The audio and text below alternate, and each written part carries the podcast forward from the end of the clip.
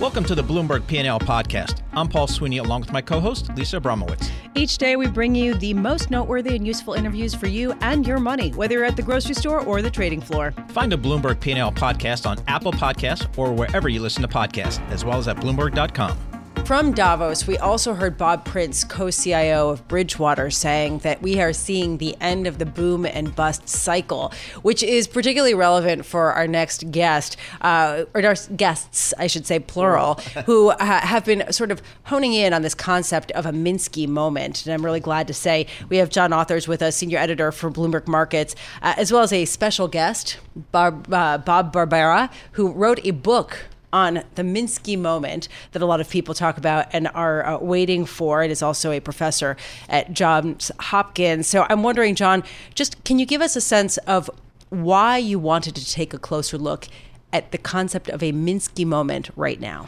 Well, uh, I did decide this before somebody in uh, in control of a very large amount of money declared that the boom bust cycle was over, which would appear to be one of the classic moments that Minsky would worry about. But even a month or so ago, when we started on the Bloomberg Book Club saying read Minsky and read Bob's uh, book on Minsky, there was obvious concern. The, the key notion of Hyman Minsky that we were trying to get at is that stability breeds instability that when people are calm and relaxed and confident, they will inevitably take things too far, and that will lead to overexpansion of credit, a Ponzi cycle, and then the Minsky moment is when the coyote looks down, to mix my metaphors, and realize uh, that there is that, that there is nothing to support that debt. Dr. Barbera, do you believe we are at a Minsky moment currently? Well, I, like to say that the difference between me and Ray Dalio is that he had the timing precisely right, and therefore he has 50 billion, and I don't. right. So I can't tell you I know we're at a Minsky moment right now, but I can tell you that we we have the preconditions falling into place, and and certainly on the debt side. I mean, just think about the fact that junk bonds yielded 16% in 2009. In other words, no one was willing to, li- to lend to a risky company. And now you're seeing them at less than 5%. So there's no margin for error there. Now, if a company uh, is offered an, extra- an extremely easy uh, credit term, they're going to borrow more, and that's what we're seeing right now. Well, although you could argue uh, people have been trying to make this bet for a long time. Since the crisis, everyone's been worried that we're sowing the seeds for the next crisis. But there's the Federal Reserve and the ECB and the BOJ sticking their thumb on the scales here. To Bob Prince's point, you know, a lot of people are saying he's crazy. This sort of heralds the next Minsky moment.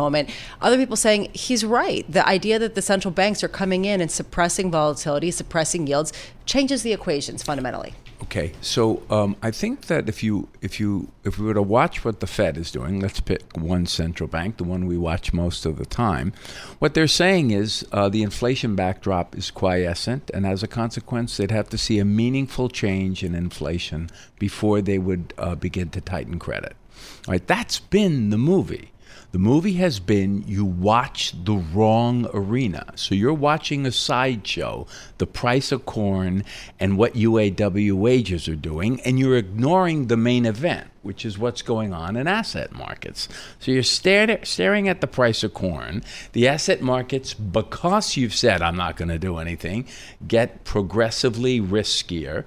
At some point, you get a modest, unimportant rise for inflation, but you dutifully respond to it. And you let everybody know it's a small inflation, it'll be easy to take care of.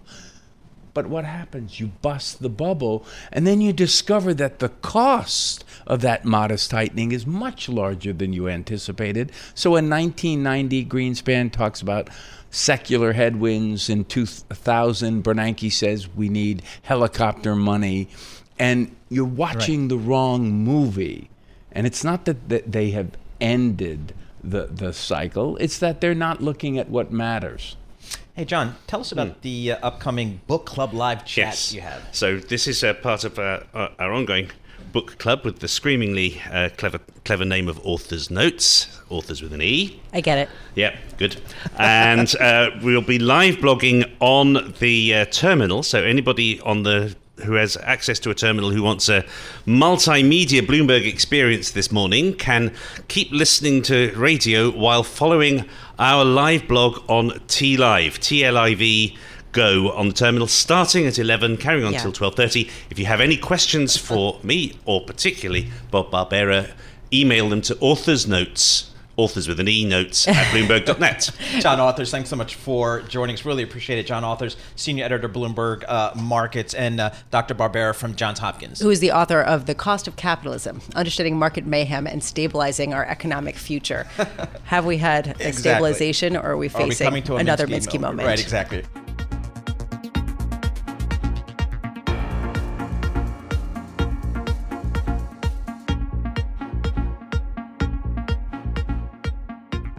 One of the top stories that really caught my attention was the FTC, the Federal Trade Commission, antitrust officials, are looking into the top index fund providers that have seen incredible inflows and surge to, to sort of record power and scope. BlackRock, Vanguard, and State Street in particular. And one kind of statistic that caught my eye here is that the big three, which is what they're called, collectively own about 22% of the typical S&P 500 company, which could potentially give them significant influence over major decisions like mergers. That is the theory. And chomping at the bit to What? weigh in Wait, here What? Is What? Barry Ritholtz. I have to even introduce you. What? Yeah, come on. Wait. Barry Ritholtz, who's founder of Ritholtz Wealth Management and a Bloomberg opinion columnist who has, Has opinions. opinions. yes, he's got he's got some strong opinions. So let's hear it. I, I, I'm confused. Uh, you want me to break it down yeah, slowly? yeah. So, okay, so, what? You you understand how passive indexes work, right? A third-party index provider, like let's say the S and P, creates this index, and you passively own it. Well, no, but hold on one second. The theory here is a Right. BlackRock, uh, particularly BlackRock, where you've Uh-huh. had Larry Fink come out and say, "We are such a huge owner of stocks. Right. We are going to have a more activist approach."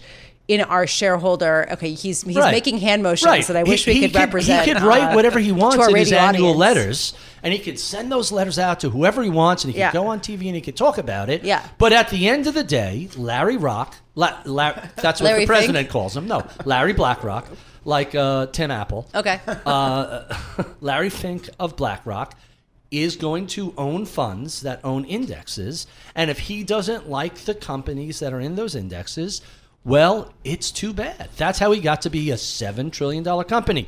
He is not going to advise companies about their mergers and acquisitions. He's not going to advise them about their strategy. He could write a very lovely annual letter saying, hey, we should all be green and we should be concerned about the future, blah, blah, blah.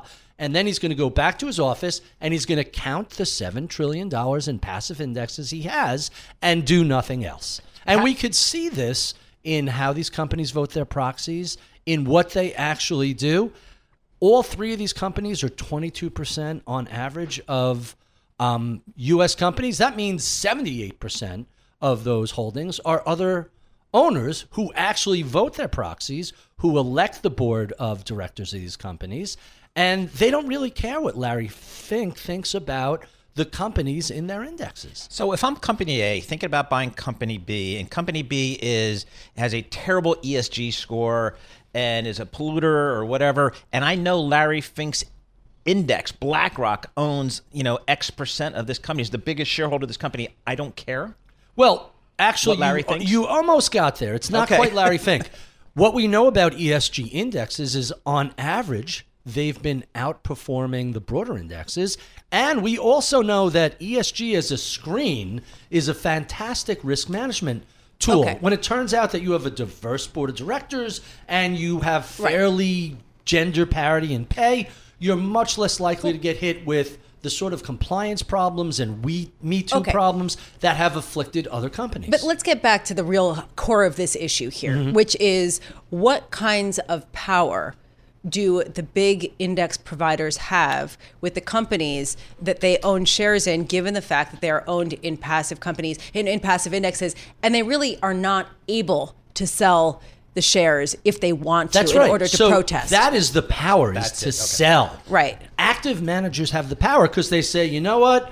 I've had it with you, Jack Dorsey. You're not running Twitter. Right. Lo- Look at Professor Scott Galloway, owns 10 million shares of Twitter, and said the guy is a part time CEO. He's also the CEO of Square. He's going to Africa Right. for three months. I, I'm gonna I'm gonna sell my shares. But then there's a question sort of embedded in this. Is the only check and balance that a shareholder has the sell option?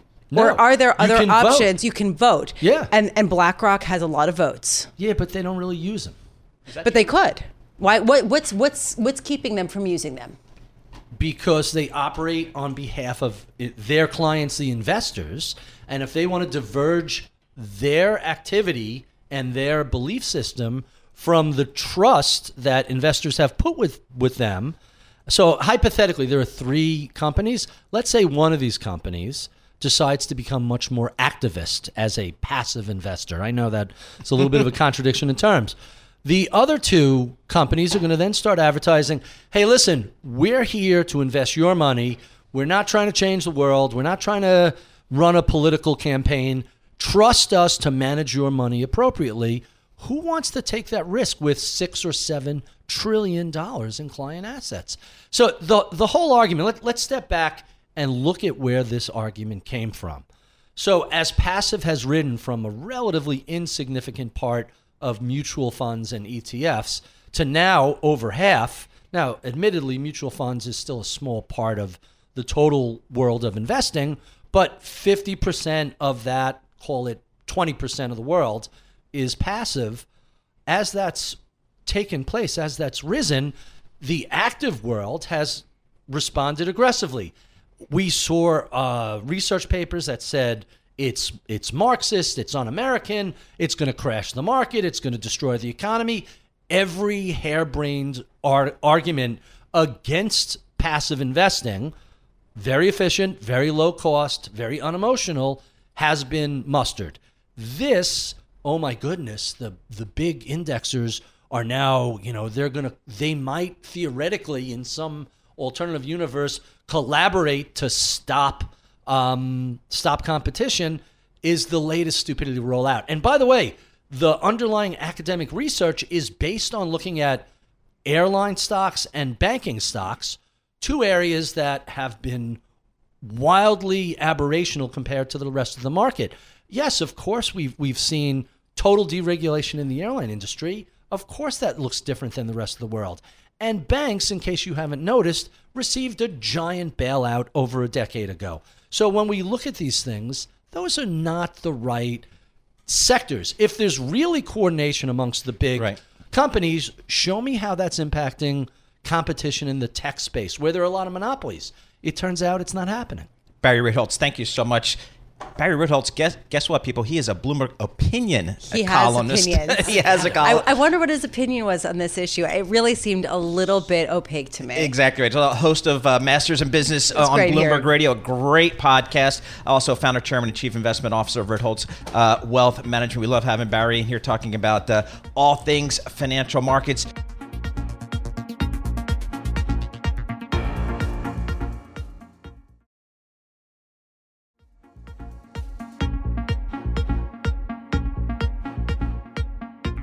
Our next guest really has a unique view on the market. Michael Sonnenfeldt, chairman and founder of Tiger 21. Tiger 21 is a peer membership organization for high net worth uh, investors. Tiger 21 has 770 members with more than $77 billion in assets. So, really a unique view on the market. Michael, thanks so much for joining us here in our Bloomberg 1130 studios.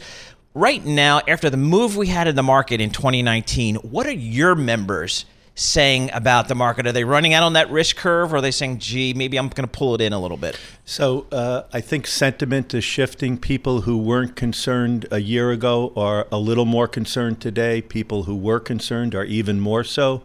Uh, but our members are looking for an all-weather portfolio, and the way they do that is sort of barbell. They have risk assets in public, private equity, and real estate, and then they have large reserves of cash at about 12%, so they're not forced to liquidate if there's a market downturn, the very best assets they want to hold on to. Ray Dalio said cash is trash. What's the argument for holding it?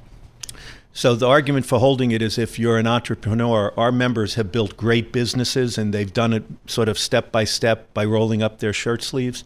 You want to have ca- cash to pounce on an opportunity. If you're a pure investor like Ray, he has different ways of looking at a fully uh, invested portfolio. But for our members who are individuals, they want to make sure that if there's a tremendous downturn, they can live through it. So they have 12% in cash, which is about six years' living expenses by historic standards. Our members live on about 2% of their assets.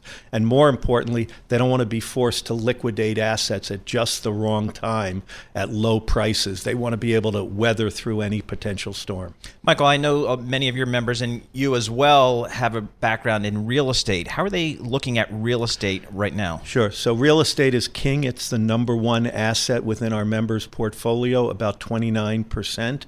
Uh, I think they look at it as the great anchor. It's the income producing, the reoccurring uh, income that comes from real estate that a lot of our members count on. Uh, they've taken some chips off the table. A year or two ago, it was in the mid 30s, so they've taken low hanging fruit. And you have such transformation in real estate, uh, particularly in the United States. You have the gateway 24 7 cities, which are very strong, but even there's some weakness there in the upper end here in New York. And then you get out of those gateway cities where technology companies are thriving and there's growth, and you have a, a heap of heartache out there. So it's not just uh, one size fits all, but that's where our members' expertise is, and that's where they want to continue investing. When we talk about private equity, you said that, that was one area that they have been increasing uh, allocations to. There's been record amounts of money raised, record amounts of dry powder to put to work, valuations near or at record highs. How concerned are the members that they're perhaps getting in at a top, even though this has been an asset class that has been delivering outsized returns? So, our members are entrepreneurs who have built businesses from scratch. And so they tend to want to look at private equity as a direct shareholder in a small company that's growing. They understand that there's lots of cash, but they're playing into that trend by growing very small businesses into large. They're not putting huge amounts of money in the big mega funds. They've had their day. Our members are helping to create the businesses that are going to take advantage of that cash that you're talking about. So, in order to be a seller into a seller's market, you have to create companies that are the stuff of legends. And that's why at the other end of the spectrum, they're staying away from the IPOs. Those were overpriced last year, whether people got greedy or whatever it was. Most of the IPOs traded down. So our members have shifted from looking at IPO opportunities uh, to venture capital and private equity opportunities. How concerned are your members about, you know, some of the geopolitical risk, whether it's impeachment or whether it's trade issues? Did they try to take a longer term view and, and not let that noise get in the way? So um, for the long term, our members are risk on. They have 70 plus percent in public equity, private equity, and real estate. So they have a long term bet on the economy that is uh, almost uh, doesn't look at the short term, if you will. But because they know that unexpected things are what trash markets. You're going to come in one day and the market's going to be dramatically down. That's why they're carrying large amounts of uh, cash. They want to have that balance. When you sell a business, you have to come together with a strategy. And when you meet every month with people who have been doing this, in particular people who lived through the 2008 crisis and said, What worked? When you can learn from your peers in a confidential setting, you can get an edge and figure out where your place is in that. Uh, in, in that ecosystem. Just real quick here, I'm wondering whether you have a sense of the appropriate returns to expect in an all weather portfolio uh, through the cycle. So, last uh, year, I'd say most of our members were in the high single digits and low double digits, and many of them watched the markets up 28 or 29 percent but they had much higher returns than the market over their career. Last year was an anomaly. So we'd like to be long term greedy, not short term greedy. We'd like to be able to weather through the storms. I think if you could get on a passive portfolio anything in the high single digits uh, over the long term, that would be pretty great. Michael Sonnenfeldt, thank you so much for being with us. Michael Sonnenfeldt, chairman and founder of Tiger 21, uh, with members who have the Very assets cool. of seventy-seven yeah. billion dollars. Yeah. Really, really interesting to hear uh, how they're thinking, what it means to be cautious right now. And the number I took away, living on 2% of their assets. So yeah. go back and. Well, 12% being in cash. Yeah. Uh, so much for cash is trash.